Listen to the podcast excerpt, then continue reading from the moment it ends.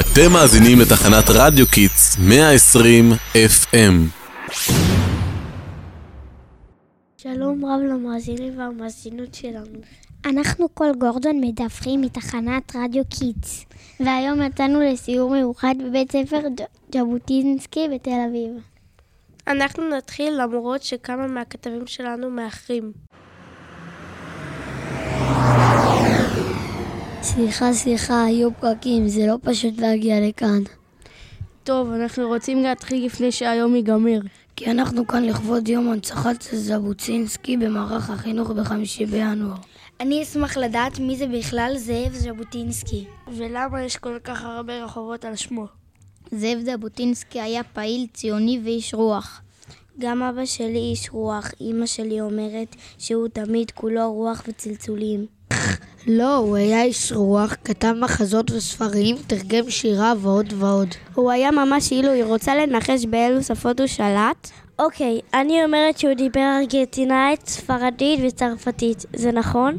אז ככה הוא שלט ביידיש, גרמנית, רוסית, אנגלית וצרפתית, אבל הוא ידע גם יוונית ולטינית. בשנותיו הראשונות רצה להיות סופר ועיתונאי, והתחיל לעסוק בפעילות ציונית רק אחרי טיול שערך בהונגריה ובגליציה. גליציה זו לא מדינה אמיתית. לא, אבל גוגל אמר שזה היה פעם חלק מפולין. המצב של היהודים באזורים אלה שחיו במעיין הגטאות פעמים רבות בעוני ובחוסר שוויון השפיע מאוד על רעיון, רעיונותיו הציוניים. הוא הפך להיות פעיל ציוני והצטרף להסתדרות הציונית והיה מראשי הציונות ברוסיה. היי חבר'ה, יש פה תמונה שלו במדים, בואו נעשה איתו סלפי.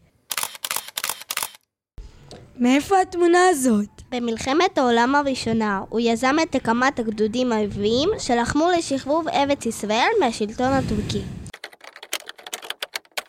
האשטאג שחרור מהטורקים, האשטאג הגדודים העבריים.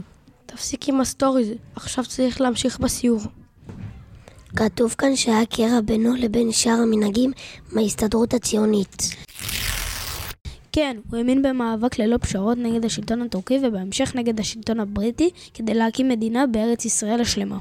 ואז הוא הקים תנועה משלו, שנפרדה מההסתדרות הציונית, שקראו לה ברית הציו... הציונים הרוויזיוניסטים.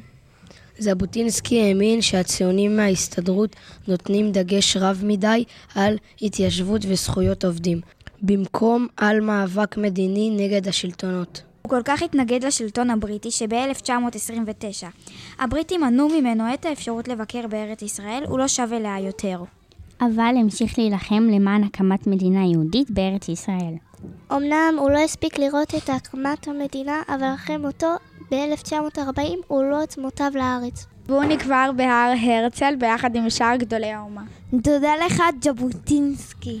אנחנו חייבים לזוז שלא ניתקע בגשם. תודה רבה לכם שהייתם איתנו בסיור בבית ז'בוטינסקי. אנחנו היינו כל בית ספר גורדון, משדרים לכם מתחנת רדיו קיטס. רדיו שמשדר על הגל שלכם. תעקבו אחרי הפודקאסט שלנו ואל תשכחו להגיב. ביי ביי.